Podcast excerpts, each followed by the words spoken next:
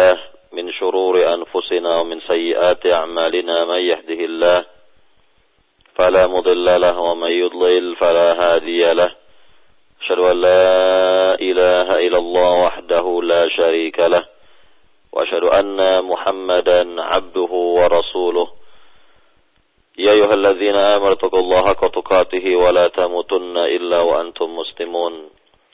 يا أيها الناس اتقوا ربكم الذي خلقكم من نفس واحدة وخلق منها زوجها وبث منهما رجالا كثيرا ونساء. واتقوا الله الذي تساءلون به والأرحام. إن الله كان عليكم رقيبا. يا أيها الذين آمنوا اتقوا الله وقولوا قولا سديدا. يصل لكم أعمالكم ويغفر لكم ذنوبكم.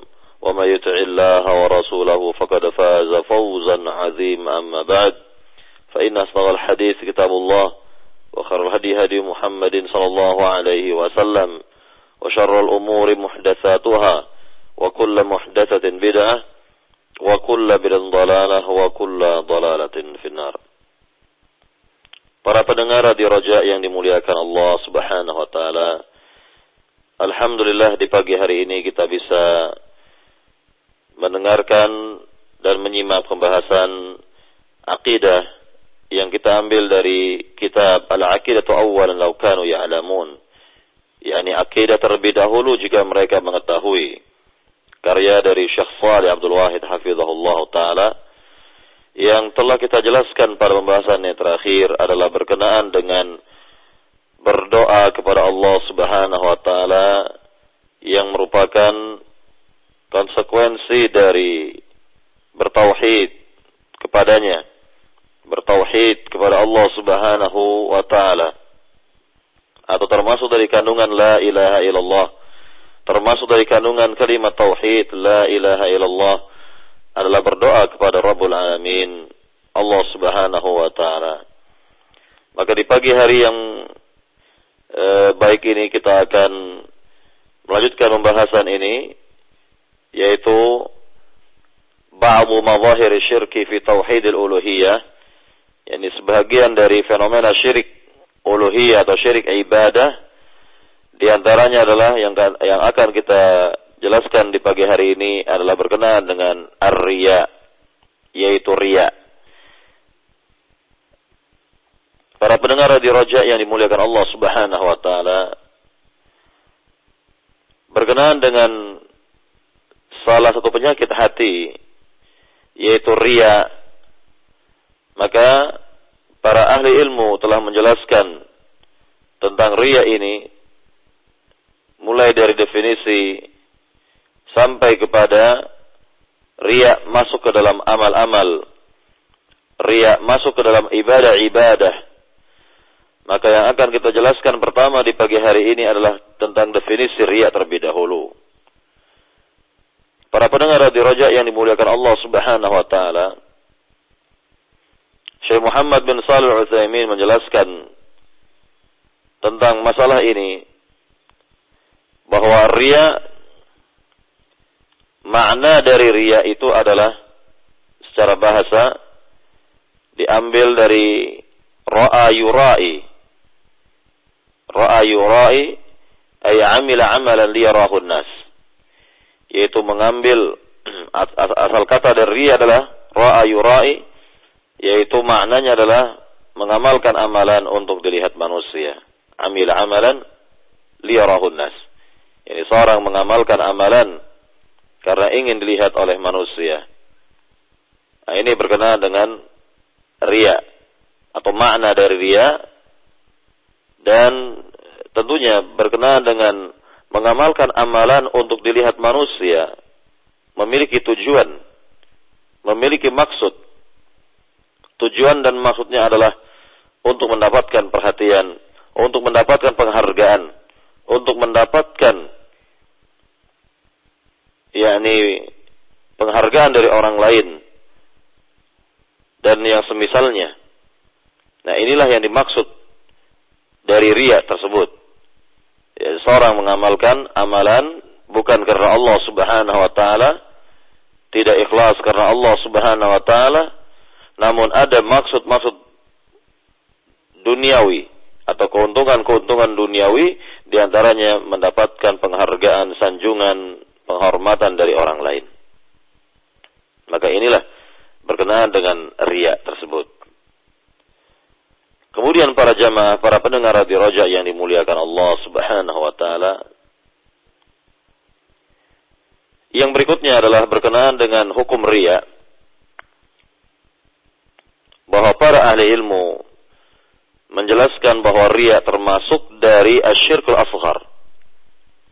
Termasuk dari syirik kecil atau syirik yang tersembunyi atau syirik khafi yang samar, yang halus karena ria ini menyerang hati manusia, menyerang hati siapa saja dari umat ini, baik dari kalangan awamnya maupun ulamanya, maka semua bisa saja terjangkiti penyakit ria. Dan tentunya inilah yang sangat dikhawatirkan oleh Rasulullah wasallam dan beliau lebih khawatirkan penyakit ini daripada fitnahnya Dajjal. Sebagaimana Rasulullah SAW bersabda dalam riwayat Imam Ahmad dan hadis ini dihasankan oleh Syalbani rahimahullah dalam kitab Sahih Targhib dalam kitab Sahih Al-Jami' kata Nabi yang mulia sallallahu alaihi wasallam ala ukhbirukum bima huwa akhwafu alaikum indi min al-masih ad-dajjal قالوا بلى يا رسول الله قال الشرك الخفي يقوم الرجل فيصلي فيزين صلاته لما يرى من نظر رجل إليه Kata Nabi yang mulia sallallahu alaihi wasallam, maukah kalian aku kabarkan tentang satu penyakit yang lebih aku khawatirkan terhadap diri kalian daripada fitnahnya Dajjal. Kemudian para sahabat menjawab, mau ya Rasulullah. Maka Rasul SAW memberikan jawaban, penyakit tersebut adalah syirkul khafi. Itu syirik yang tersembunyi.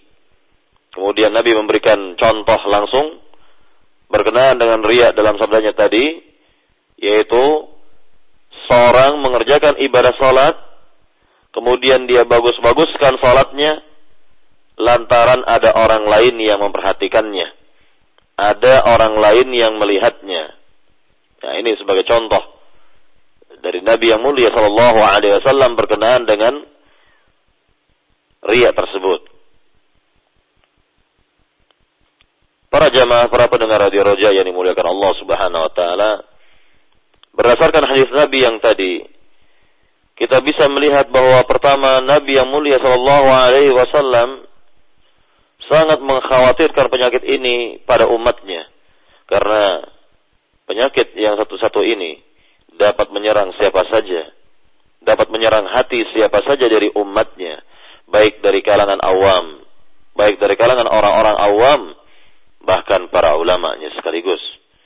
Tidak dapat luput dari yang demikian. Sebagaimana bisa kita lihat hal ini dalam ungkapan salah seorang ulama besar Islam. Sufyan al-Thawri Beliau pernah mengatakan rahimahullahu taala, "Ma'alajtu nafsi 'ala syai'in mu'alajatu 'ala al-ikhlas wa tanqalibu 'alayya." Tidak ada yang sulit bagi diriku kecuali masalah ikhlas dan terkadang hatiku dapat berubah-ubah.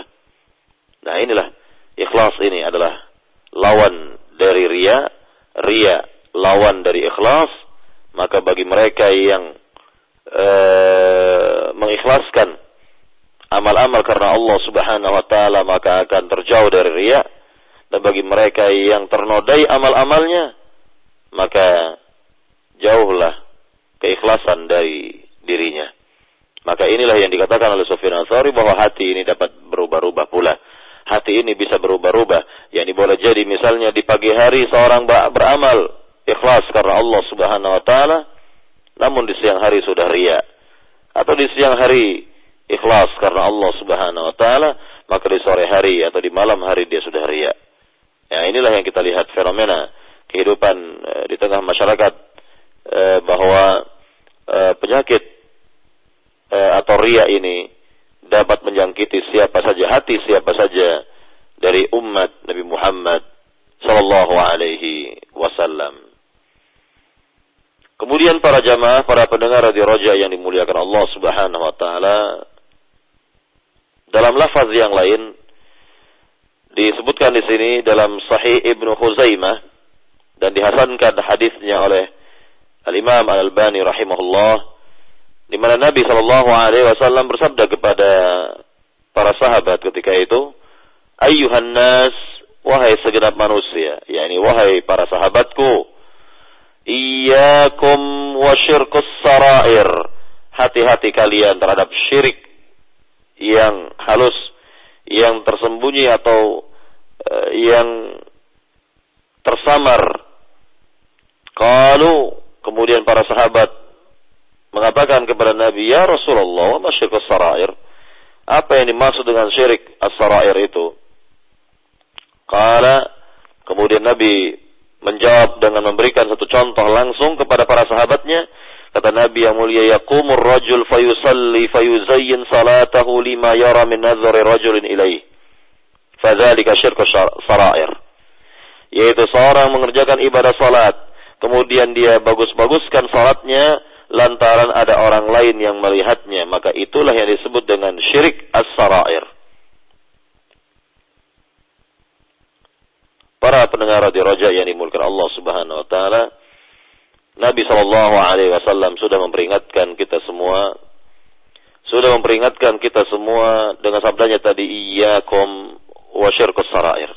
Hati-hati kalian dari penyakit yang seperti ini, dari syirik yang seperti ini. Hati-hati kalian. Jadi Nabi yang mulia sallallahu alaihi wasallam telah memperingatkan umatnya 14 atau 15 abad yang silam dari penyakit yang satu ini karena penyakit ini dapat menodai keikhlasan dalam beribadah kepada Allah Subhanahu wa taala. Maka apa jadinya kalau amal-amal kita ini disertakan dengan ria, diiringi dengan ria, maka syirik kecil seperti ini dapat menghapus amal, dapat menghapus pahala amal yang disertainya. Sebagaimana Allah Subhanahu wa taala berfirman dalam surat Az-Zumar, lain asyrakta la yahbatanna amaluka wa takunanna minal khasirin. Jika engkau berbuat syirik, maka gugurlah pahala amalan dan engkau termasuk dari orang-orang yang merugi. Rugi kita beribadah. Rugi kita beramal kepada Allah Subhanahu wa taala. Rugi kita beribadah dan memperbanyak kebaikan-kebaikan namun padanya terdapat riya. Namun di dalamnya terdapat unsur riya. Na'udzubillah. Nasallallahu salamata wal afiyah. Para pendengar di Raja yang dimuliakan Allah Subhanahu wa taala, perlu kita ketahui bahwa sebenarnya penyakit ria ini adalah penyakitnya atau adalah penyakit yang memang berasal dari orang-orang munafik atau penyakit ini memang ada pada orang-orang munafik. Hati mereka dipenuhi dengan ria hati hati mereka diwarnai dengan penyakit ria karena Allah Subhanahu wa taala telah menjelaskan tentang hatinya orang-orang munafik lebih-lebih tentunya orang-orang munafik di zaman Nabi yang mulia sallallahu alaihi wasallam sebagaimana Allah berfirman dalam surat An-Nisa ayat 142 Allah Subhanahu wa taala berfirman idza qamu ila salati qamu kusala yura'una an-nasa ولا يذكرون الله إلا قليلا وإذا قاموا إلى الصلاة قاموا كسالا dan apabila mereka hendak mengerjakan ibadah salat maka mereka mengerjakannya dengan malas kemudian kata Allah yura'una nas mereka ingin dilihat oleh manusia nah inilah yang kita lihat dari keterangan Rabbul Alamin bahwa orang-orang munafik di zaman Nabi yang mulia sallallahu alaihi wasallam pada saat ayat ini turun menjelaskan bahwa orang-orang munafik senantiasa beramal, bekerja, ingin dilihat oleh manusia. Yura'unan nas. Mereka ingin sekali dilihat oleh manusia. Tentunya tadi yang telah kita jelaskan. Bahwa maksud dan tujuannya adalah agar mereka mendapatkan penghargaan, pujian, sanjungan dari orang lain.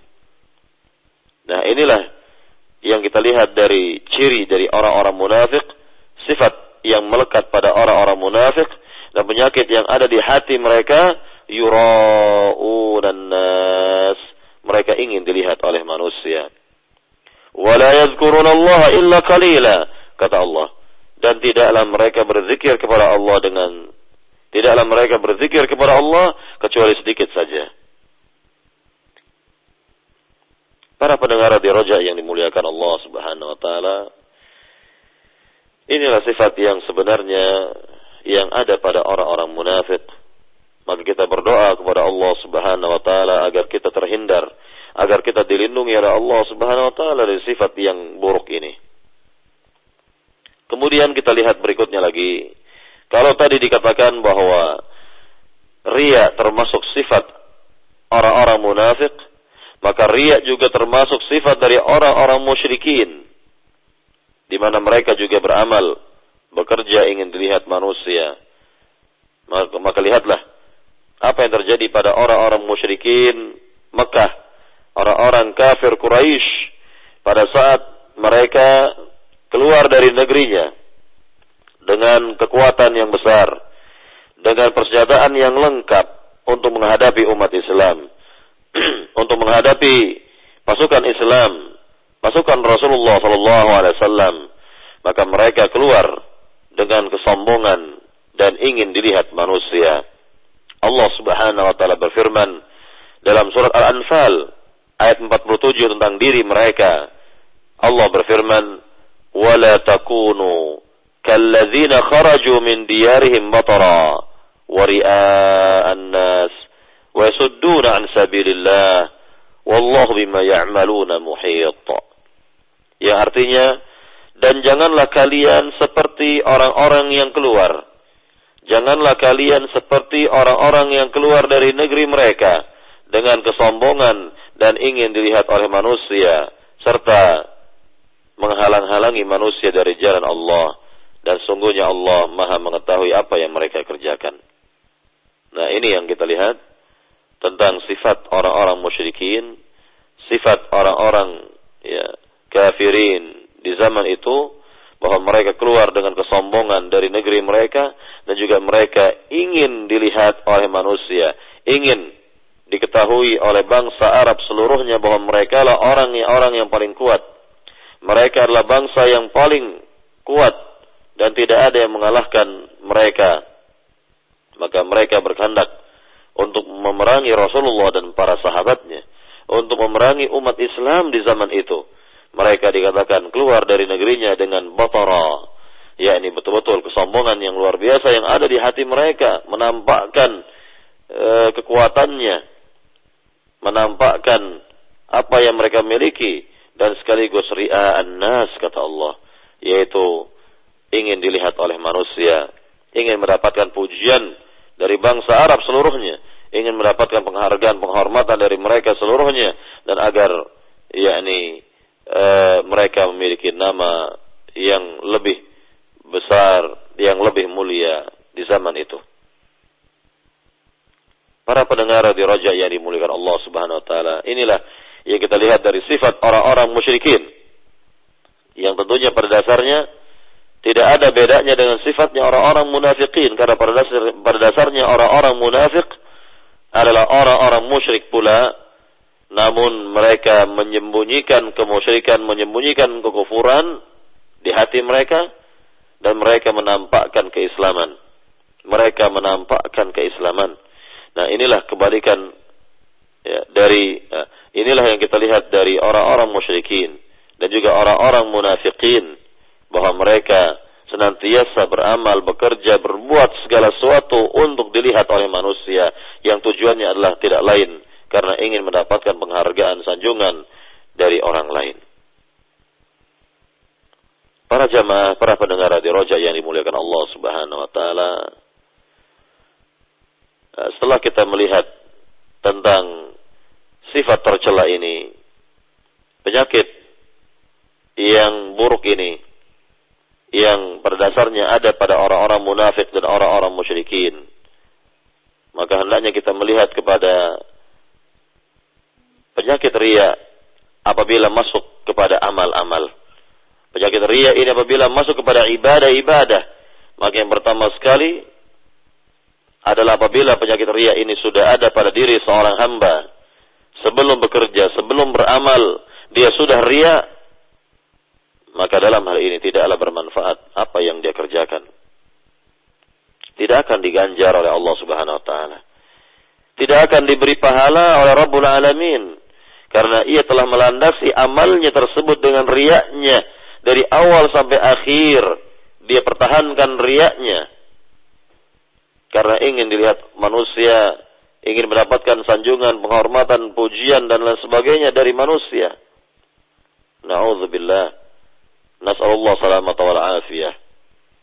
Nah, inilah yang kita lihat dari fenomena kehidupan sebagian manusia di zaman sekarang ini bahwa tidak ada amalan-amalan dan tidak ada perbuatan-perbuatan melainkan sudah dilandasi dengan riak dari awal sudah dilandasi dengan riak dari awalnya.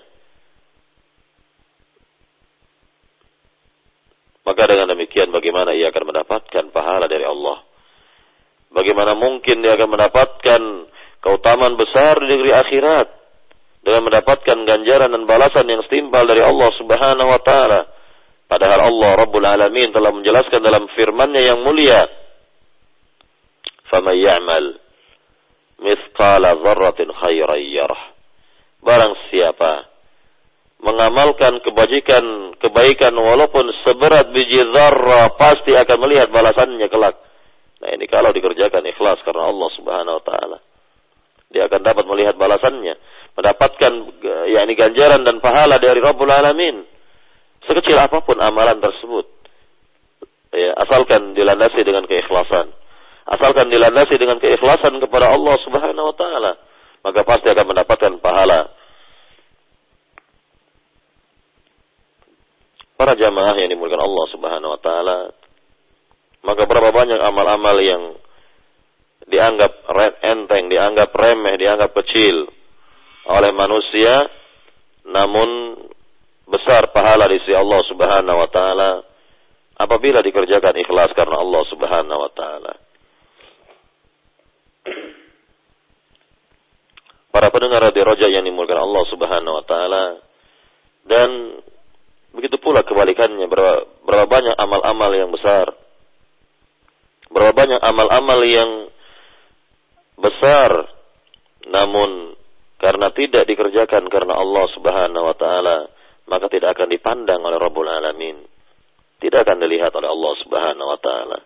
Maka yang akan dilihat pada kehidupan seorang hamba di dunia ini adalah sejauh mana keikhlasannya dalam beribadah kepada Allah dan sejauh mana pula kesesuaiannya dengan contoh Rasul Shallallahu Alaihi Wasallam dalam amal-amalnya. Sebagaimana Rasul SAW bersabda, Nabi Shallallahu Alaihi Wasallam bersabda dalam hadis yang sahih, kata Nabi yang mulia Shallallahu Alaihi Wasallam, Inna Allah la yanzuru ila suwarikum wala ila amwalikum walakin yanzuru ila qulubikum wa amalikum. Sungguhnya Allah Subhanahu wa taala tidak akan melihat kepada bentuk rupa kalian dan Allah Subhanahu wa taala tidak akan melihat kepada harta-harta kalian namun yang dilihat oleh Allah adalah hati dan amal kalian dilihat hati oleh Allah Tentunya sejauh mana keikhlasan beribadah kepadanya. Sebesar apa keikhlasan kepadanya. Dan dilihat amal-amal tersebut oleh Allah. Yakni sejauh mana pengamalannya terhadap sunnah Nabi yang mulia. Kecocokannya dengan petunjuk Rasul Sallallahu Alaihi Wasallam dalam amal-amalnya karena Nabi telah bersabda dalam hadis yang sahih pula kata Nabi yang mulia, "Wa khairul hadi hadi Muhammadin sallallahu alaihi wasallam." Dan sebaik-baik petunjuk adalah petunjuknya Muhammad sallallahu alaihi wasallam.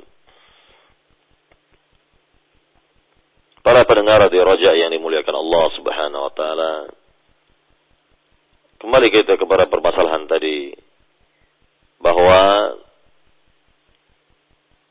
Allah Subhanahu wa taala akan melihat hati manusia. Akan melihat keikhlasan. Maka apabila keikhlasan tersebut ternodai dengan riya misalnya, bahkan dari awal ibadah, dari awal-awal ibadah sudah riya. Nauzubillah. Maka ia tidak akan mendapatkan pahala apa pun dari Rabbul Alamin. Tidak akan mendapatkan ganjaran dari Allah Subhanahu wa taala. Dan ini satu kerugian yang amat sangat maka dikatakan tadi dalam hadis yang mulia dalam ayat yang mulia ya lain asyrakta la yahbatanna 'amaluka wa la takunanna minal khasirin. Yani di akhirat tersebut dikatakan dan engkau akan menjadi orang-orang yang merugi. Rugi. Rugi kita beribadah. Rugi kita yakni beramal saleh apabila dilandasi dengan ria. Kita tidak akan mendapatkan pahala apa pun dari Allah Subhanahu wa taala.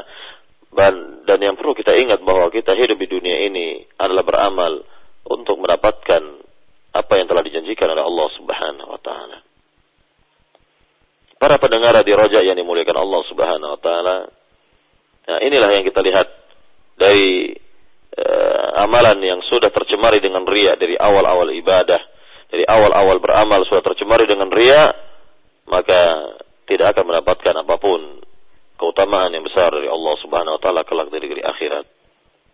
Kemudian para pendengar di Raja yang dimuliakan Allah Subhanahu wa taala, kita lihat sekarang yang kedua, apabila ria itu masuk di tengah-tengah ibadah. Ini permasalahan yang kedua. Apabila ria itu masuk di tengah-tengah ibadah, maka ibadah ini terlebih dahulu kita bagi menjadi dua bagian. Yang pertama adalah ibadah yang saling terkait satu dengan yang lain. Dan ibadah yang kedua adalah ibadah yang tidak terkait satu dengan yang lain. Ibadah yang pertama adalah ibadah yang sangat terkait saling terkait satu dengan yang lain. Contohnya adalah apabila seorang mengerjakan ibadah salat, katakanlah salat zuhur empat rakaat, maka semua rakaatnya itu saling terkait, saling berhubungan dengan erat. Rakaat pertama, kedua, ketiga, keempat, semuanya adalah saling terkait. Maka misalnya, apabila seorang dari rakaat yang pertama sampai rakaat yang kedua, Ikhlas karena Allah Subhanahu wa taala. Dari rakaat yang pertama sampai rakaat yang kedua masih ikhlas karena Allah Subhanahu wa taala. Tiba-tiba pada rakaat yang ketiga si fulan yang mengerjakan salat tersebut dia merasakan dia meyakini dan merasakan bahwa ada orang yang memperhatikannya, ada orang yang melihatnya. Maka ada semacam penyakit riak di hati ada semacam yakni ada penyakit riak di hati. Ingin dilihat olehnya. Ingin dilihat oleh orang tersebut yang akhirnya berujung kepada penghargaan penghormatan orang tersebut. Nah, inilah keadaan pada diri seorang hamba ketika di tengah-tengah ibadah terjangkit penyakit riak seperti ini contohnya maka ada dua kemungkinan dalam hal ini ada dua kemungkinan. Kemungkinan yang pertama adalah apabila si hamba tersebut, apabila si fulan tadi cepat-cepat kembali kepada niat pertamanya, ikhlas karena Allah dan dia buang unsur riaknya jauh-jauh, maka inilah yang bermanfaat bagi kehidupannya kelak. Yang bermanfaat bagi dirinya dan akan mendapatkan pahala dari Allah Subhanahu wa taala. Jadi dia kembalikan hati ini kepada niat yang pertama. Kemudian dia buang noda yang ada di hatinya tersebut sejauh-jauhnya. Noda syirik, noda ya, riak tadi. Dia buang jauh-jauh dari hatinya. Maka inilah yang akan mendapatkan pahala dari Allah Subhanahu wa taala. Dan tentunya kita lihat dasar atau dalil yang menjelaskan hal ini sebagaimana hadis Nabi yang mulia wasallam menjelaskan Allah tajawaza an abdi an ummati ma hadath bi anfusha ma lam ta'mal aw tatakallam. Sungguhnya Allah Subhanahu wa taala tidaklah akan tidak akan menulis satu dosa bagi umatku ini apa yang terdetik di hati sebelum atau selama tidak diucapkan dengan lisan atau tidak dibuktikan dengan amal perbuatan. Ya, tidak dibuktikan e, dengan ucapan atau tidak dibuktikan dengan amal perbuatan.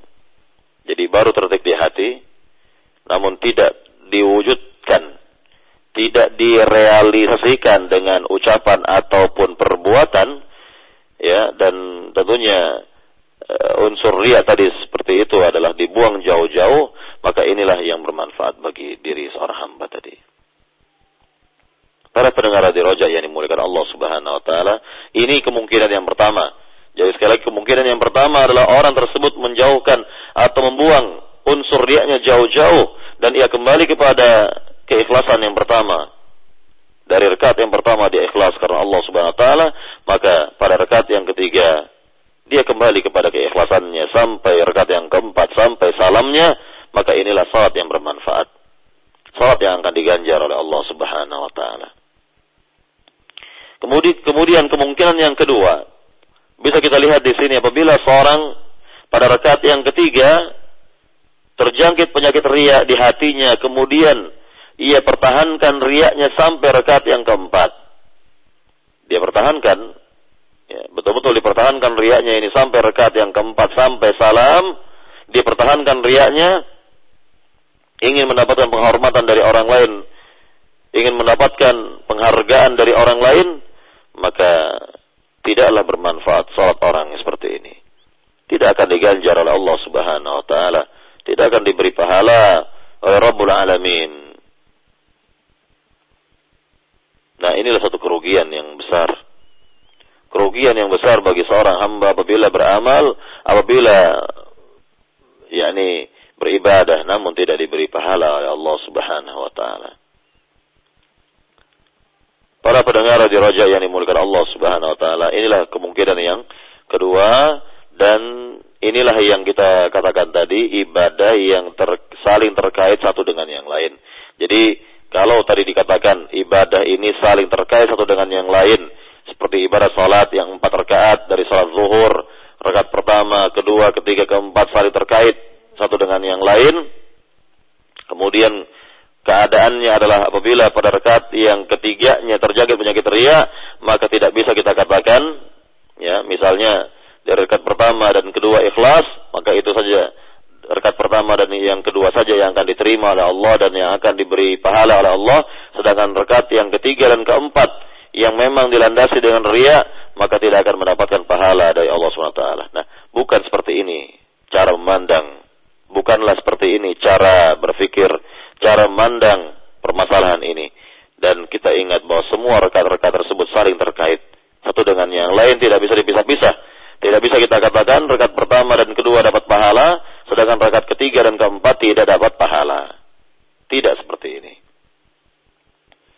Para pendengar di roja yang dimulakan Allah Subhanahu wa taala, ini yang berkenaan dengan ibadah yang saling terkait satu dengan yang lain. Lalu bagaimana dengan ibadah yang kedua? Ibadah yang tidak terkait dengan satu dengan yang lain. Nah, kita ambil contoh sekarang. Misalnya si fulan dia berinfak dua kali atau bersedekah dua kali, infak yang pertama adalah karena Allah Subhanahu wa taala. Infaknya yang pertama dia infakkan sebagian hartanya karena Rabbul Alamin, karena Allah Subhanahu wa taala. Sedangkan infaknya yang kedua dia landasi dengan ria. Dilandasi dengan ria, ingin mendapatkan sanjungan dari orang, eh, penghargaan dari orang, ucapan terima kasih dari orang atau yang semisalnya. Maka dalam keadaan seperti ini, tentu sedekah atau infak yang pertama saja yang akan diterima oleh Allah Subhanahu wa taala diberi pahala ganjaran oleh Rabbul Alamin. Sedangkan yang kedua tidak mendapatkan apa-apa. Infak yang kedua tidak akan mendapatkan pahala apa pun dari Allah Subhanahu wa taala karena ia telah dilandasi dengan riya. Nauzubillah. Para pendengar di roja yang dimulakan Allah Subhanahu wa taala. Nah, inilah yang kita lihat dari ibadah yang kedua tadi yang tidak terkait satu dengan yang lain dan kita tahu bahwa sedekah yang pertama tidak ada hubungannya dengan sedekah yang kedua. Walaupun namanya sama-sama sedekah walaupun namanya sama-sama infak namun infak yang pertama tidak ada hubungannya dengan infak yang kedua. Dan ini yang harus difahami. Lain halnya dengan sholat tadi, yang semua rakaatnya saling berkaitan, saling terkait satu dengan yang lain. Para pendengar di roja yang dimulakan Allah Subhanahu Wa Taala, ah ini adalah e, bagian yang kedua apabila penyakit riak masuk di tengah-tengah ibadah. Nah, sekarang kita akan bicarakan tentang bagian yang ketiga yaitu apabila riak ini masuk di akhir-akhir ibadah atau selesai dari ibadah. Misalnya ada seorang ada si fulan dari awal ibadah sampai akhir dari awal beramal sampai akhir ikhlas karena Allah Subhanahu wa taala. Betul-betul ikhlas karena Rabbul Alamin, karena Allah Subhanahu wa taala. Namun ketika ada orang yang mengetahuinya, ada orang yang mengetahui amal-amal si fulan, kemudian orang-orang itu memuji si fulan, menghargai si fulan, berterima kasih kepada si fulan, Kemudian hati si fulan ini bergembira. Hati orang ini senang dengan pujian-pujian tersebut. Hati orang ini berbangga, berbahagia, berbunga-bunga dengan pujian orang tersebut. Maka dalam keadaan seperti ini, pada dasarnya tidak merusak amal ibadah. Pada dasarnya saya katakan tidak merusak amal ibadah Kenapa demikian? Karena pertama, tabiat manusia adalah senang kalau dipuji. Tabiat manusia senang diberi penghormatan, tabiat manusia senang dan bangga berbahagia apabila mendapatkan ini semua. Dan ini hal yang wajar. Dianggap oleh para ahli ilmu adalah hal yang wajar apabila hati manusia senang, bahagia, bangga dengan penghormatan orang lain, sanjungan orang lain, asalkan. Ya, di sini kita katakan asalkan tidak ada salah satu dari dua macam penyakit hati sebagaimana yang Allah yang dijelaskan oleh Allah Subhanahu wa taala yang disebutkan Rabbul Alamin dalam surat Al-Baqarah ayat 264 dalam surat Al-Baqarah ayat 264 di mana Allah Subhanahu wa taala berfirman, "Ya ayyuhalladzina amanu la tubtilu sadaqatikum bil manni wal adza kalladzi yunfiqu malahu ria'an nas wa la yu'minu billahi wal yawmil akhir." Ya artinya wahai orang-orang yang beriman, janganlah kalian batalkan pahala dari sedekah-sedekah kalian dengan penyakit alman dan penyakit al-adza. Penyakit alman. Alman adalah ingin diungkit, ingin dibesar-besarkan. Diungkit-ungkit, dibesar-besarkan. Dan penyakit al-aza adalah menyinggung perasaan orang lain, menyinggung hati orang lain. Maka sekali lagi Allah katakan di sini dengan artinya, wahai orang-orang yang beriman, janganlah kalian gugurkan, batalkan pahala dari sodoko-sodoko kalian dengan penyakit alman, yakni ingin diungkit-ungkit, ingin dibesar-besarkan, atau penyakit al-adha menyinggung perasaan orang lain.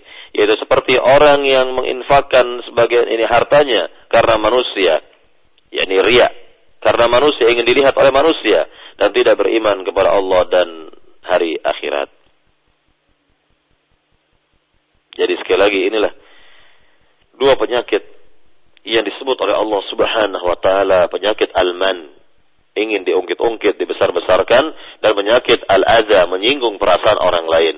Maka asalkan tidak ada salah satu dari dua penyakit ini maka kegembiraan tersebut tidak mengapa. Dan bahkan boleh jadi yang demikian adalah kabar gembira yang Allah segerakan bagi orang yang beriman sebagaimana Nabi yang mulia sallallahu alaihi wasallam bersabda hadis yang sahih tilka ajilu bushral mu'min. Yang demikian itu adalah kabar gembira yang Allah segerakan bagi orang beriman. Yang demikian itu adalah kabar gembira kata Nabi. Kabar gembira yang Allah segerakan bagi orang yang beriman.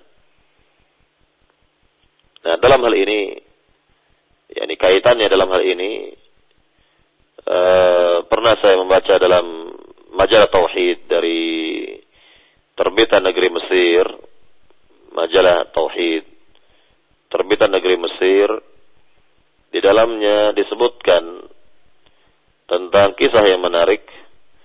Jadi ada seorang datang kepada Syekh Muhammad bin Shalih Utsaimin salah seorang ulama besar Islam abad ini yang telah wafat beberapa tahun yang silam semoga Allah Subhanahu wa taala merahmatinya semoga Allah Subhanahu wa taala ganjar beliau dengan ganjaran yang besar maka orang ini datang sengaja kepada Syekh Muhammad bin Shalih Utsaimin dan orang ini berkata kepada Syekh Utsaimin, "Wahai Syekh," katanya, "saya bermimpi. Di dalam mimpi saya ini saya melihat seorang yang sangat saya kenal dan orang ini berpenampilan bagus, berpenampilan baik, wajah berseri-seri. Tolong takwilkan Tolong jabarkan apa maksud dari mimpi saya ini. Apa yang terkandung dalam mimpi saya ini? Nah inilah perkataan orang ini di, di, di hadapan Syekh Muhammad bin Saleh Utsaimin. Maka Syekh Utsaimin dalam hal ini menjawab intinya bahwa intinya adalah kebaikan-kebaikan bagi orang yang dilihat oleh si fulan tadi dalam mimpinya bahwa kata beliau kata Syekh ini bahwa orang tersebut amal-amalnya diterima oleh Allah Subhanahu wa taala. Hajinya mabrur dan lain sebagainya. Intinya kebaikan-kebaikan yang dijelaskan oleh Syekh Utsaimin kepada orang tadi. Kemudian selesai Syekh Utsaimin menjelaskan hal ini, orang tadi berkata kepada Syekh Utsaimin, "Wahai Syekh yang mulia, Sungguhnya yang saya lihat dalam mimpiku ini adalah engkau. Adalah engkau. Maka Syekh Utsaimin menangis terharu mendengar perkataan orang ini dan tentunya mudah-mudahan ini merupakan tilka ajrul busyrul mukmin yang disampaikan Rasulullah SAW tadi yaitu bahwa yang demikian itu adalah kabar gembira yang Allah segerakan bagi orang beriman. Para pendengar di Roja yang dimulakan Allah Subhanahu wa taala, kembali kepada permasalahan tadi, ya bahwa kebanggaan atau kebahagiaan hati seorang dengan pujian orang lain, ya, maka yang seperti ini sekali lagi tidaklah merusak dari amal ibadah.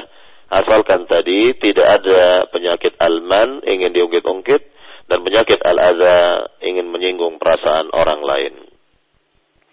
Kemudian para pendengar di Roja yang dimulakan Allah Subhanahu wa taala, Apabila misalnya seorang ini barangkali di antara uh, fenomena yang ada di tengah masyarakat, jadi seorang berinfak misalnya, seorang bersedekah misalnya, kemudian ingin agar namanya diumumkan di hadapan kaum muslimin.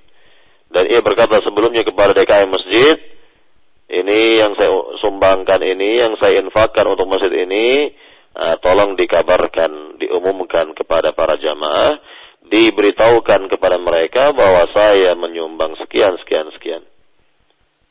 Maka dalam hal ini, apabila niat yang ada pada orang tersebut adalah benar, jika niatnya benar, pertama ikhlas karena Allah Subhanahu wa taala. Dan niat baik keduanya adalah ingin memberikan motivasi kepada orang lain, kepada jamaah yang ada di sana, Terlebih ia mengetahui bahwa jamaahnya adalah dari kalangan ya orang-orang yang bakhil, orang-orang yang pelit, yang kikir, maka yang seperti ini bahkan ya dikatakan oleh ahli ilmu bahkan menjadi wajib. Bahkan wajib diumumkan. Wajib diumumkan yang seperti ini. Namun jika niat sudah rusak, niat sudah tidak benar, niat tidak lurus bukan karena Allah Subhanahu wa taala lagi dan niat-niat buruk lainnya yang ada di hati, maka seperti ini adalah tindakan yang tidak benar. Yang seperti ini adalah tidak benar. Dan tidak akan pernah diganjar oleh Allah Subhanahu wa taala, tidak akan diberi pahala oleh Rabbul Alamin. Allah Subhanahu wa taala. Para pendengar di roja yang dimuliakan Allah Subhanahu wa taala, kelak di negeri akhirat orang-orang yang melandasi amal-amalnya dengan riak tadi, maka akan direndahkan oleh Allah Subhanahu wa taala serendah-rendahnya. Akan dihinakan oleh Allah Subhanahu wa taala.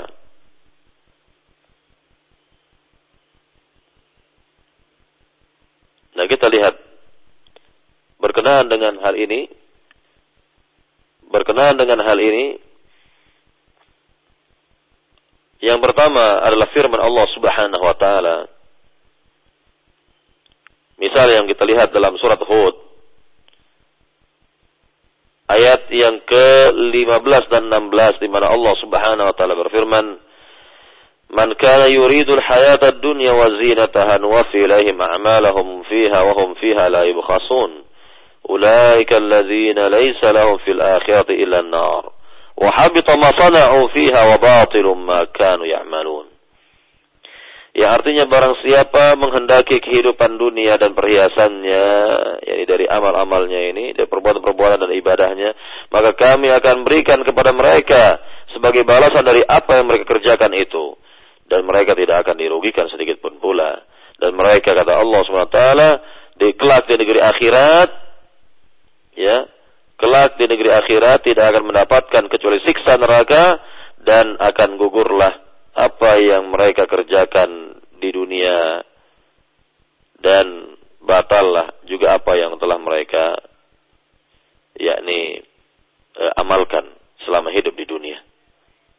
Nah, ini yang yang merupakan kerugian yang besar bagi mereka yang melandasi amal-amalnya ketika hidup di dunia dengan riaknya itu. Na'udzubillah nasallallahu salamata wal afiyah. Maka hendaknya kita berdoa kepada Allah SWT dengan doa yang sahih dari Nabi yang mulia agar kita eh, yakni terhindar darinya dari seluruh uh, kesyirikan-kesyirikan yang ada dan kita memohon ampun kepada Allah dari kesyirikan kecil misalnya kesyirikan yang tersembunyi yang pernah kita kerjakan sebagaimana Nabi bersabda dalam doanya Allahumma inni a'udzubika an usyrika bika wa ana a'lamu astaghfiruka lima la a'lam. Ya Allah, aku berlindung kepada Engkau dari perbuatan syirik yang aku ketahui dan aku memohon ampun kepada engkau dari perbuatan syirik yang aku tidak ketahui. Para jamaah yang dimulakan Allah Subhanahu wa taala, terakhir pembahasan kita di pagi hari ini kita lihat hadis Nabi yang mulia sallallahu alaihi wasallam yang menjelaskan tentang kehinaan orang-orang yang melandasi amalnya dengan riya selama hidup di dunia yaitu hadis yang diriwayatkan oleh Imam Muslim tentang tiga orang. Tentang tiga orang yang kelak dihadapkan di hadapan Allah Subhanahu wa taala. Si A, si B, si C. Ketika si A ditanya oleh Allah Subhanahu wa taala tentang apa yang ia kerjakan selama hidup di dunia, "Fama amilta?" Apa yang telah engkau lakukan selama hidup di dunia? Apa yang telah engkau lakukan dalam kehidupanmu di dunia? Dikatakan di sini oleh orang yang mati dalam medan tempur, yang dalam kehidupan dunianya mati dalam kancah peperangan. Maka orang ini mengatakan, Qataltu fika hatta hatta stashhadtu. Jadi aku berperang karena engkau ya Allah hingga aku mati syahid. Apa kata Allah Subhanahu wa taala? Apa tanggapan Rabbul Alamin mengenai perkataan si hamba ini? Allah katakan kepada si hamba ini, "Kadzabta, engkau dusta." Walakinnaka qatalta li ayyu qala jari wa qad. Namun engkau berperang karena engkau ingin dipanggil sebagai pemberani atau orang yang gagah berani atau pahlawan atau yang semisalnya maka ini semua telah terjadi. Lalu orang tadi dicampakkan ke dalam neraka. Na'udzubillah. Orang ini dicampakkan oleh Allah subhanahu wa ta'ala ke neraka. Diseret oleh Allah subhanahu wa ta'ala ke dalam neraka. Kemudian orang yang kedua, yang B, si B, ketika ditanya oleh Allah subhanahu wa ta'ala dengan pertanyaan yang sama, maka si B menjawab, ta'allamtu al-ilma wa 'allamtu wa qara'tu al-Qur'an. Aku belajar ilmu dan aku ajarkan ilmu ini kepada orang lain. Kemudian aku baca Al-Quran karena engkau ya Allah. Kemudian Allah katakan kepada si hamba ini kazabta. engkau dusta. Walakinnaka ta'allamta al-ilma liqal alim wa qara'ta al-Qur'ana liqal huwa qari. Akan tetapi engkau belajar ilmu ini agar engkau kelak dipanggil sebagai orang yang alim dan engkau baca Al-Quran itu karena engkau ingin dipanggil sebagai qari, ahli membaca Quran. Waqad dan semuanya ini telah terjadi. Orang-orang mengetahui seperti ini dan orang-orang mengatakan engkau sebagai alim, engkau sebagai qari. Maka disebutkan dalam hadis yang mulia ini kata Nabi yang mulia, "Fasuhiba ala wajhi hatta ulqiya finnar."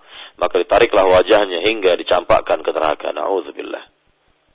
Ini orang yang kedua si B yang menghiasi amalnya itu dengan riaknya.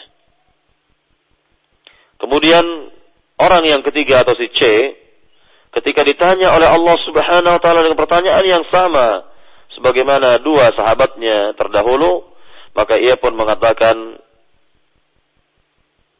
ya ia mengatakan ma taraktu min sabirin tuhibbu ayunfiq fiha illa anfaqtu fiha laka. Si C mengatakan ya secara singkat bahwa aku mengeluarkan sebagian hartaku ini karena engkau ya Allah. Aku berinfak karena engkau, aku bersedekah karena engkau. Lillahi rabbil alamin katanya. Maka apa kata Allah Subhanahu wa taala? Kadzabta, engkau dusta. Walakinnaka fa'alta liqal huwa jawad engkau melakukan hal ini karena engkau ingin dipanggil ya si dermawan dan telah terjadi yang demikian. Kemudian akhirnya orang yang ketiga juga sama nasibnya seperti dua temannya yang lalu yaitu dicampakkan ke dalam neraka. Nauzubillah. Nasallallahu salamata wal afiyah. Para pendengar di Raja yang dimulakan Allah SWT, inilah ya, yakni keterangan dari Nabi yang mulia sallallahu alaihi wasallam dalam hadis yang mulia uh, hadis Muslim tadi yang menjelaskan kepada kita tentang kehinaan orang-orang yang e, melandasi amal-amal ibadah-ibadah dengan ria kelak di negeri akhirat agar mendapatkan menjumpai kehinaan yang sehina-hinanya seperti yang telah diterangkan tadi. Para pendengar di Roja yang dimulakan Allah Subhanahu wa taala, inilah penjelasan e, berkenaan dengan fenomena atau sebagian dari fenomena kesyirikan yang ada pada tubuh umat ini, tubuh umat Islam, yaitu penyakit ria, dan kita mohon kepada Allah Subhanahu wa taala agar kita ya ikhlas dalam beribadah hanya kepadanya, hanya kepada Allah Subhanahu wa taala, terhindar dan terjauh dari penyakit ria ini yang dapat menggerogoti, yang dapat menodai keikhlasan dalam beribadah kepada Allah Subhanahu wa taala yang berujung kepada yakni pembatalan dari pahala amal ibadah dan kita tidak ingin menjadi orang yang rugi kelak di negeri akhirat. Kita inginkan amal-amal tersebut bernilai di sisi Allah Subhanahu wa taala, diganjar, diberi pahala oleh Rabbul Alamin dan tidak sia-sia begitu saja. Baiklah, para pendengar di Rojak yang dimulakan Allah Subhanahu wa taala, kita kembalikan ya pembahasan ini kepada pembawa acara di studio dan silakan jika ada pertanyaan yang berkenaan dengan apa yang kita bahas di pagi hari ini. Nah, silakan. Nah, kami ucapkan terima kasih jazakallah khairan atas pembahasan yang disampaikan oleh Alus tadi pagi hari ini. Dari Kota Islam untuk selanjutnya kita akan memasuki sesi tanya jawab untuk Anda yang akan bertanya atau Anda yang ingin mendapatkan penjelasan yang lebih detail dari kajian yang disampaikan oleh Alus tadi. Baik untuk yang berikut ini kita angkat pertanyaan yang datang dari pesan singkat Ustaz dari yang pertama dari Ummu Muhammad di Kalimantan Timur yang bertanya, "Ya Ustaz barakallahu fiik, e, bagaimanakah jika kita beramal dengan niat karena Allah taala dan sudah berupaya untuk tidak diketahui oleh orang lain, namun kemudian ada saja orang yang tahu e, amal ibadah kita entah dari mana, lalu menguji kita sehingga ada sedikit rasa bangga dalam hati kita." Apakah ini termasuk dalam perbuatan atau perkara ria Ustaz? Dan bagaimana kita menghindari eh, dari kondisi-kondisi seperti ini? Jazakallah khairan Ustaz. Iya, seperti yang telah dijelaskan tadi bahwa uh, pujian, sanjungan, penghormatan orang uh, membuat hati kita bangga, membuat hati kita ini bahagia, maka ini adalah tabiat manusia dan ini hal yang wajar. Hal yang wajar asalkan tadi tidak ada penyakit ya Al-man dan al-aza, al-man ingin diungkit-ungkit, dibesar-besarkan, dan al-aza menyinggung perasaan orang lain. Jadi asalkan tidak ada penyakit yang seperti ini di hati, maka kebanggaan dan kebahagiaan tersebut tidak menodai, tidak merusak dari amal ibadah. Ya, tidak merusak dari amal ibadah karena kita telah laksanakan melakukan amal-amal tersebut karena Allah Subhanahu wa taala, ikhlas karena Rabbul Alamin, Allah Subhanahu wa taala. Kemudian eh, kita mengetahui bahwa ada di antara kaum muslimin eh, di mana amal-amalnya tidak ingin diketahui oleh manusia, tidak ingin diketahui oleh orang, maka di antara amal-amal yang memang bisa disembunyikan ya, disembunyikan dari penglihatan orang, maka bisa boleh jadi ya dilakukan yang seperti ini. Dan ini banyak kita lihat dari para salafus salih bahwa mereka yakni menyembunyikan eh, sebagian dari amal-amal yang bisa mereka sembunyikan tidak diketahui oleh orang. Dan itu diketahui oleh orang baru setelah ya e, meninggalnya si fulan. Meninggalnya fulan fulan fulan nah, baru diketahui oh ini adalah perbuatan si fulan selama ini oh ini adalah perbuatan si fulan selama ya ini jadi sekali lagi boleh saja demikian dan di antara amal-amal yang kita kerjakan tidak mungkin disembunyikan dari pandangan orang. Seperti misalnya sholat berjamaah, pergi ke masjid, sholat berjamaah, ini akan diketahui oleh orang lain, akan dilihat oleh orang lain. Maka dalam hal ini tidak boleh kita e, terjebak dengan e, gangguan syaitan, dengan makar syaitan, dan e, tidak boleh seorang mengatakan oh saya tidak akan sholat berjamaah karena takut karena ria, takut dengan ria. Nah ini adalah tipu daya syaitan.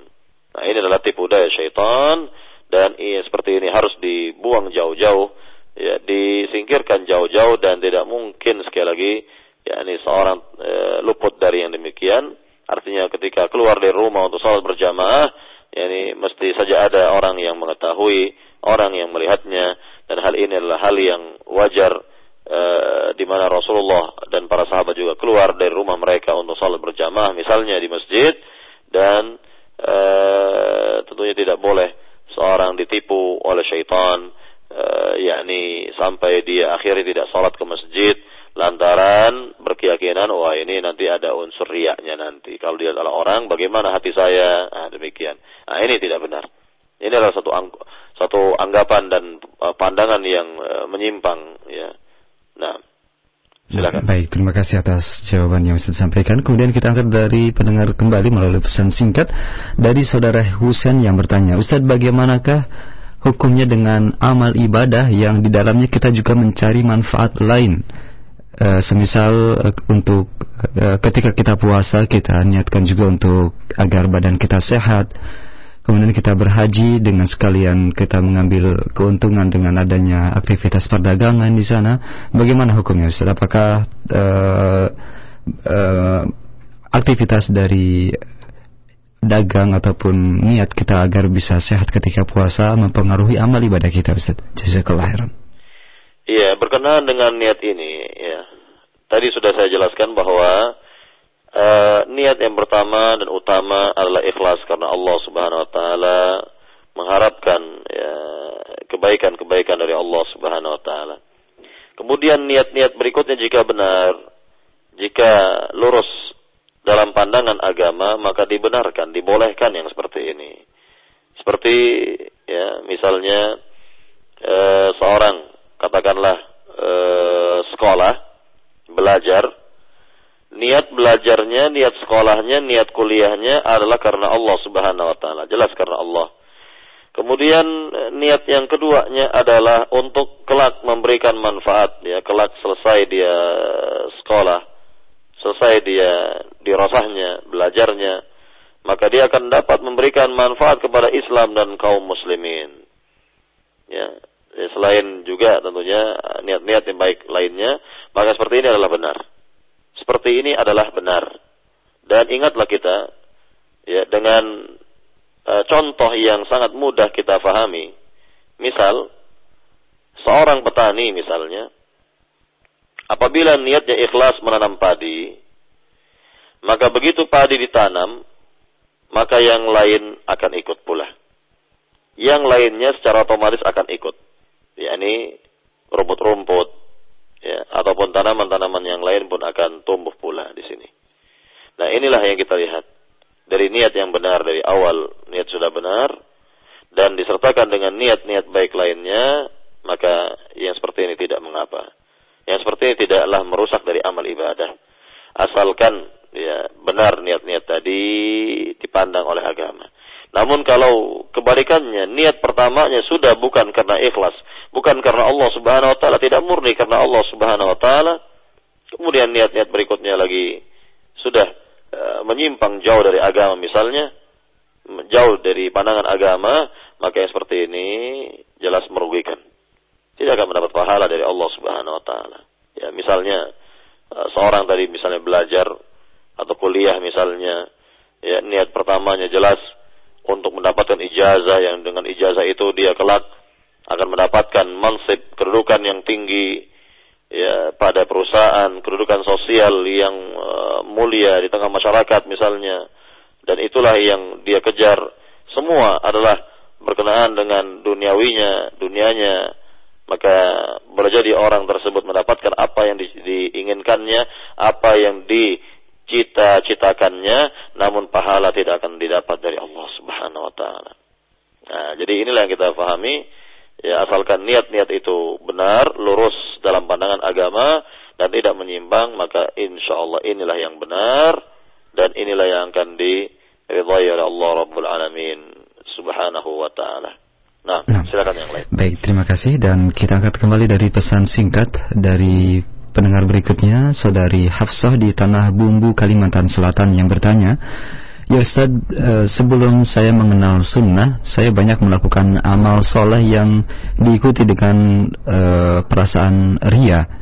Dan Alhamdulillah setelah mengenal sunnah saat ini, saya berupaya untuk bisa berikhlas, supaya ikhlas dalam beramal. Tetapi masih saja sering timbul perasaan menyesal dan rugi tatkala waktu dulu sebelum mengenal uh, hidayah atau sunnah beramal yang tidak mendapatkan uh, amal di, sisi Allah Subhanahu wa taala karena ria yang saya uh, lakukan.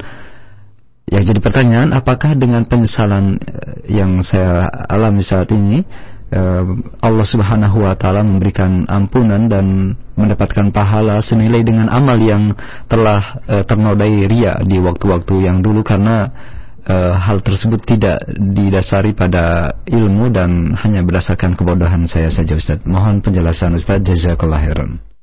Iya.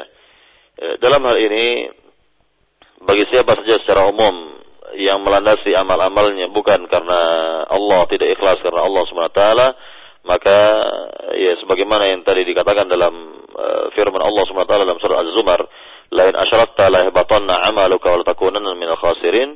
Jika engkau berbuat syirik maka ya gugurlah uh, pahala dari amal-amalmu dan engkau termasuk dari orang-orang yang merugi. Nah ini secara umum demikian. Ya, secara umum seperti itu. Kemudian jika seorang telah mengetahui bahwa dahulunya dia dalam keadaan ya, seperti itu terus menerus dalam keadaan seperti itu maka hendaknya sekarang dia bertaubat kepada Allah Subhanahu wa taala. Bertaubat kepada Allah dengan sebenar-benar taubat ya dengan penyesalan kemudian dengan uh, ya ini melepaskannya dan bertekad untuk tidak, tidak, tidak kembali maka inilah yang bermanfaat dan mudah-mudahan kita katakan mudah-mudahan apa yang ditempuhnya ini diganjar besar oleh Allah Subhanahu wa taala diganjar eh, dengan ganjaran yang besar oleh Rabbul Alamin Allah Subhanahu wa taala. Jadi sekali lagi inilah yang kita lihat pada sebagian ya tentunya kaum muslimin ya demikian keadaan mereka dan hendaknya yakni mereka uh, segera ya beristighfar bertaubat kepada Allah Subhanahu taala jika riaknya ini uh, ada pada tengah-tengah amal ibadah segeralah ya, beristighfar kepada Allah Subhanahu taala ya dan juga uh, bertaubat kepada Rabbul Alamin Allah Subhanahu wa taala. Jadi inilah yang bisa uh, dilakukan oleh siapa saja yang demikian keadaannya wallahu taala. Nah, terima kasih untuk Ustaz atas uh, penjelasannya. Baik, kita angkat pertanyaan dari pesan singkat kembali dari Abu Muhammad yang menyampaikan pertanyaan berkaitan dengan pembahasan yang telah Ustaz sampaikan di kesempatan yang lalu mengenai syarat dari uh, la ilaha illallah uh, yang kami ketahui bahwasanya hanya ada tujuh syarat saja dari uh, la ilaha illallah ini yakni al ilmu al yakin al qabul al inqiyad as sidku kemudian ikhlas dan al mahabbah uh, disampaikan oleh Ustaz di kesempatan yang lalu ada delapan syarat uh, yang uh, uh, berkaitan dengan la ilaha illallah ini dengan ada tambahan dari uh, baroah atau kita uh, menjauhi taugat Ustaz. Apakah ada penjelasan yang lebih detail dari hal ini dan landasan dari uh, dalil serta kol para ulama yang uh, bisa kita ambil jazakallahu khairan Ustaz? Baik. Uh, ya, jadi bagus sekali pertanyaan dan menunjukkan bahwa penanya mengikuti pembahasan dari awal apa yang telah sampaikan dari awal sampai akhir maka sebenarnya apa yang diterangkan oleh para ulama seperti itu tidak berentangan sama sekali antara penjelasan ulama yang satu dengan yang lain tidak berentangan sama sekali bahkan saling melengkapi. Misalnya lagi contoh kalau di antara ahli ilmu, di antara ulama mengatakan bahwa syarat diterimanya amal ibadah ada dua. Ada dua yaitu ikhlas dan mutabah, ikut dengan contoh Rasul. Kemudian ulama yang lain mengatakan syarat diterimanya amal ibadah itu empat katanya, empat yaitu ikhlas, kemudian mengikuti contoh Rasul yang dua tadi, kemudian ditambah dua lagi yaitu keimanan ya kepada Allah Subhanahu wa taala ya keimanan kepada Allah Subhanahu wa taala dan syarat yang keempat ya maka yang seperti ini e, tidaklah bertentangan sama sekali. Tidaklah bertentangan sama sekali dan tentunya saling melengkapi. Ya, saling melengkapi. Jadi syarat yang keempat tadi adalah ya ini tidak berbuat syirik kepada Allah Subhanahu wa taala. Ini saling melengkapi. Kemudian kalau dikatakan tadi bahwa syarat dari la ilaha illallah delapan, syarat yang terakhir atau yang kedelapan adalah yakni ingkar dan kufur kepada tagut, kepada yakni sembahan selain dari Allah Subhanahu wa taala maka dasarnya adalah firman Allah Subhanahu wa taala ya, "Wa may yu'min billah" uh, uh, uh, dikatakan dalam ayat yang mulia setelah ayat kursi ya, setelah ayat kursi tersebut ya, uh, yakni Barang siapa beriman kepada Allah Subhanahu wa taala dan e, ingkar sebelumnya kepada tagut ya, maka e, faqad istamsaka bil urwatil wufqa. Fama yakfur bit tagut wa yu'min billah faqad istamsaka bil urwatil wufqa. Jadi ini merupakan e, dasar e, ya sekali lagi dasar yang melandasi dari poin yang ke-8 atau syarat yang ke-8 tadi dan ini melengkapi apa yang sudah diterangkan e, sebelum-sebelumnya. Jadi saling melengkapi, saling menyempurnakan dan e, tentunya tidak ada e, yakni e, kontradiksi dari pandangan-pandangan ahli ilmu tersebut ya jadi semuanya ini dapat diambil semuanya ini dapat dimanfaatkan dan ini untuk memberikan e, keluasan pandangan ya keluasan cakrawala dalam e, pengetahuan Islam ini. Dan tentunya e, demikianlah penjelasan para ahli ilmu ya sekali lagi penjelasan dari para ahli ilmu. Dan uh, yang demikian adalah ijtihad mereka, ya, ijtihad mereka, ya, dan juga kita hargai apa yang telah mereka uh, yakni usahakan dalam agama ini dalam penyebaran dakwah ini misalnya, ya, dan juga dalil yang uh, disebutkan di sini misalnya dalam uh, syarat yang kedelapan yaitu al kufur bitawagid, kufur kepada tagut misalnya ya yaitu dalam hadis Muslim di mana Nabi yang mulia sallallahu alaihi wasallam bersabda man qala la ilaha illallah kafar bima yu'bad min dunillah haruma maluhu wa damu wa hisabuhu 'ala Allah taala. Barang siapa berucap la ilaha illallah kemudian kufur terhadap apa yang disembah selain dari Allah maka terlindunglah harta darah dan hisabnya kelak diserahkan kepada Allah Subhanahu wa taala ya jadi dari dalil tadi hadis Nabi yang mulia dalam riwayat Imam Muslim dan juga ayat yang terdapat dalam surat Al-Baqarah ayat 256 ya la ikraha fid din qad tabayyana ar-rusydu minal ghayy faman yakfur bit taghut wa yu'min billah faqad istamsaka bil urwatil wuthqa lam fisama Allah samiun alim.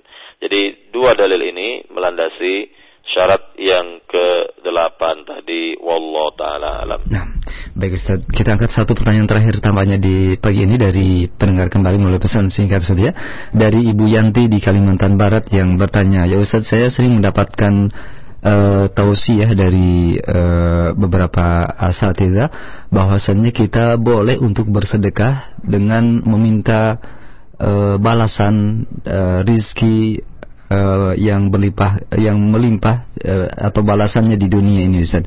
Misalnya dengan sedekah kita niat dengan uh, mendapatkan uh, rizki yang lebih banyak, kemudian juga kita sedekah dengan satu harapan kita lulus dari uh, tes seleksi uh, tertentu. Apakah hal ini diperbolehkan Ustaz dan apakah juga sedekah tersebut uh, diterima oleh Allah Subhanahu wa taala? Jazakallahu khairan. Baik, eh, masalah ini adalah masalah yang sangat tipis ya pada eh, pandangan eh, kebanyakan kaum muslimin ya mereka memandang demikian dan ini adalah perkara yang sangat tipis sekali dan tolong perhatikan atau coba perhatikan tentang eh, perbedaan yang tipis di sini ya pertama seorang beramal ibadah karena maksud dunia karena tujuan dunia. Kemudian yang kedua, orang atau seorang beribadah atau si A, si B, ya kalau tadi tadi si A, nah sekarang si B beribadah semata-mata karena Allah Subhanahu wa taala. Kemudian eh, apa namanya? Apabila dia mendapatkan kebaikan-kebaikan dalam kehidupan dunia, maka ia pandang itu adalah rahmat dan keutamaan yang Allah berikan kepadanya. Jadi sekali lagi, kalau yang pertama tadi semata-mata karena ingin balasan dunia seperti tadi misalnya orang berinfak lima ribu ya ingin eh, ya ini dengan tujuan atau maksud ingin diberi ganti atau diganjar oleh Allah besok ya ada ganjaran besoknya ada ganjaran yaitu berupa sepuluh ribu misalnya nah ini seperti tidak benar ya hal seperti tidak benar atau misalnya seorang misalnya eh, berkeyakinan kalau saya pelihara anak yatim maka usaha saya akan lancar. Nah ini berbahaya seperti ini. Kalau ada pandangan seperti ini, sangatlah berbahaya. Jadi dia kaitkan amal-amalnya, ibadah-ibadahnya karena keuntungan duniawi. Untuk keuntungan duniawi, keuntungan yang saat. Jadi ini tidak benar. Jadi kurang tepat yang seperti ini. Ya, tidak tepat yang seperti ini. Jadi hendaknya dia ikhlas semata-mata karena Allah. Ya misalnya seorang memelihara anak yatim, dia betul-betul ikhlas karena Allah. Tidak ada yakni keinginan yang lain kecuali mengharapkan ya, ganjaran dari Allah SWT dan namun eh, dan jika usahanya ternyata, ternyata lancar, ternyata berhasil, sukses, maka dia yakini bahwa itu adalah keutamaan yang Allah berikan kepadanya. Keutamaan, ya, fadilah, keutamaan yang Allah berikan kepadanya. Jadi jangan dikait-kaitkan dengan uh, yakni amalnya. Jangan diungkit-ungkit dari amalnya ini. Jangan dibesar-besarkan dari amalnya ini. Jadi sekali lagi inilah yang kita lihat dari uh, uh, yakni permasalahan yang seperti ini dan memang sangat tipis yakni perbedaannya ya perbedaannya sangatlah tipis dan uh, berhati-hatilah kita dari uh, yakni pandangan-pandangan yang tidak benar ya keyakinan-keyakinan yang yang bisa merusak dari amal ibadah itu sendiri ya jadi hendaknya kita semua mengamalkan amal-amal Islam ini, ibadah-ibadah ini semua ikhlas karena Allah SWT. Tidak mengharapkan apa pun dari manusia, kita hanya mengharapkan dari Allah SWT. Namun jika ada ya yakni dari manusia penghargaan, pujian dan sebagainya, maka mudah-mudahan yang demikian adalah kebaikan yang Allah segerakan bagi diri kita di dunia ya sebelum di akhirat kelak.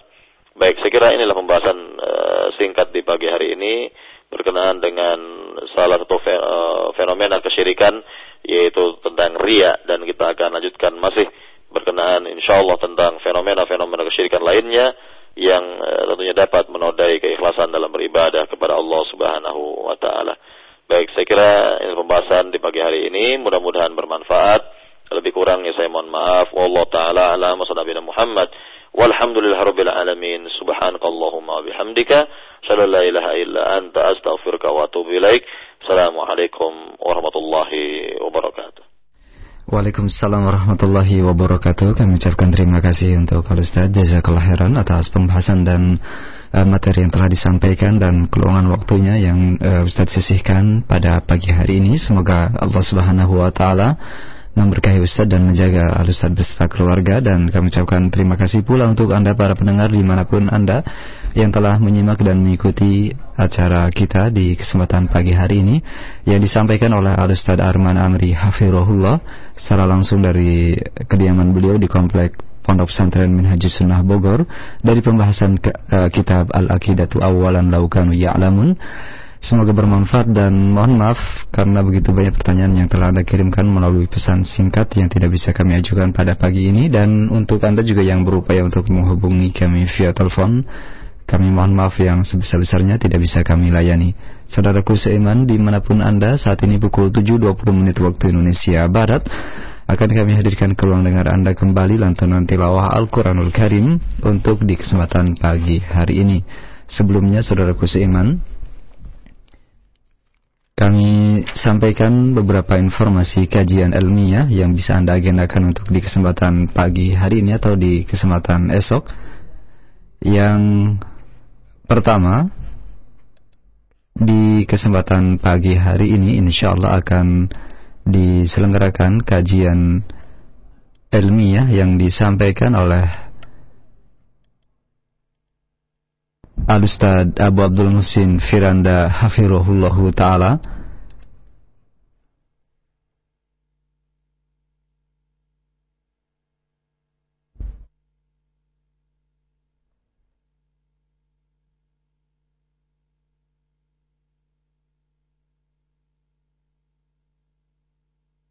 Untuk Anda kaum muslimah yang berdomisili di wilayah BSD dan sekitarnya sekali lagi kami sampaikan kajian ilmiah untuk Anda di kesempatan pagi hari ini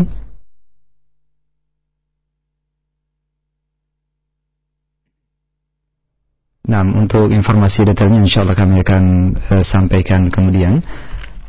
Yang berikutnya untuk hari Selasa esok bagi ibu-ibu kaum muslimah yang berdomisili di wilayah Tanah Kusir, Jakarta Selatan dan sekitarnya, hadirilah kajian ilmunya dalam pembahasan adab-adab persaudaraan bersama Al-Ustaz Muhammad Nuzul Alsi Hafirullah di Masjid Nurul Hidayah, Jalan Bintaro Raya nomor 7 Tanah Kusir, Jakarta Selatan. Kajian diselenggarakan untuk ibu-ibu kaum muslimah dalam pembahasan adab-adab persaudaraan diselenggarakan di Masjid Nurul Hidayah, Tanah Kusir, Jalan Bintaro Raya nomor 7, Jakarta Selatan. Kajian ini diselenggarakan pada hari Selasa esok jam 9 waktu Indonesia Barat sampai dengan selesai. Kemudian untuk info yang lebih lengkapnya, silakan Anda hubungi panitia di 700 29910. Kami ulangi 700299110. Kemudian Khotal Islam rahimakumullah e, berkaitan dengan info sebelumnya kajian untuk Anda ibu-ibu kaum muslimah.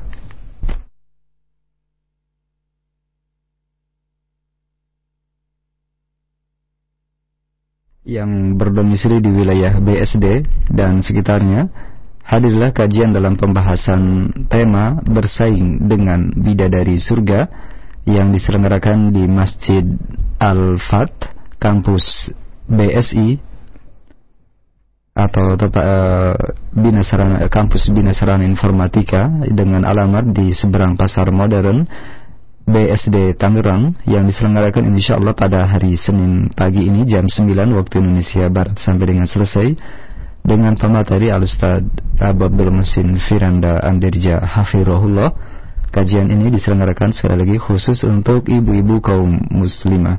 Untuk info yang lebih detailnya di 0812 83836070 0812 83836070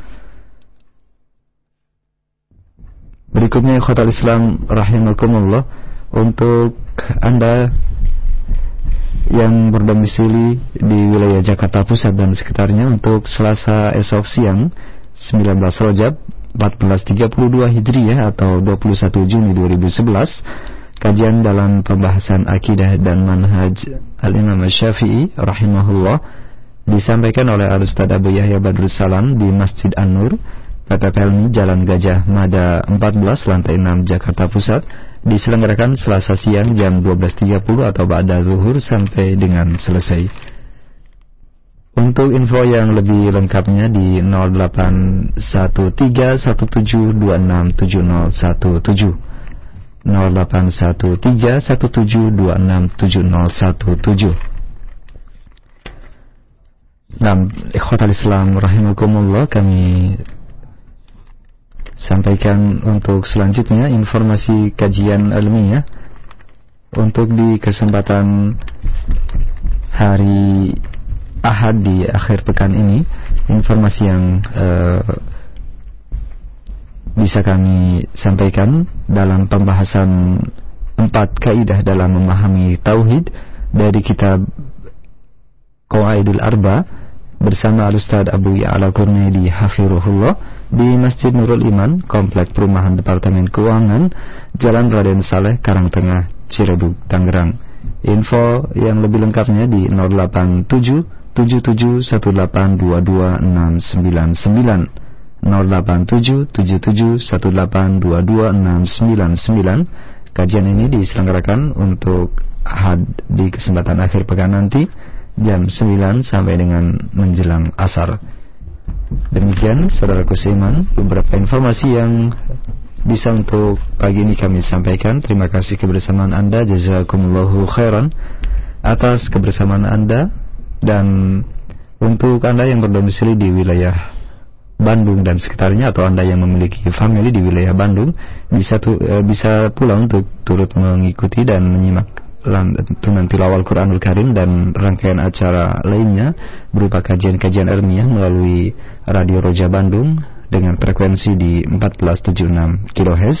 Anda yang memiliki family dipersilakan untuk uh, yang berdomisili di wilayah Bandung maksud kami untuk bisa mengikuti dan menyimak radio dakwah untuk di 1476 dan kami ucapkan terima kasih jazakumullahu khairan atas segala partisipasi dan bantuan Anda untuk terselenggaranya kajian atau siaran di wilayah Bandung dan sekitarnya. Saudaraku seiman rahimakumullah, kami hadirkan ke ruang negara Anda lantunan tilawah Al-Quranul Karim untuk pagi ini dan hingga diselenggarakannya kajian kita untuk pembahasan syarah akidah Ahlus Sunnah wal Jamaah. Kami ulangi syarah akidah dari uh, syarah akidah Wasitiyah bersama Ustaz Mauludi Abdullah Hafirullah Ta'ala. Tilawah Quranul Karim berikut dari surat Ar-Ra'd surat ke-13. Selamat mendengarkan. Kami mohon maaf atas kekurangan dan kebaikan kami. Wassalamualaikum warahmatullahi wabarakatuh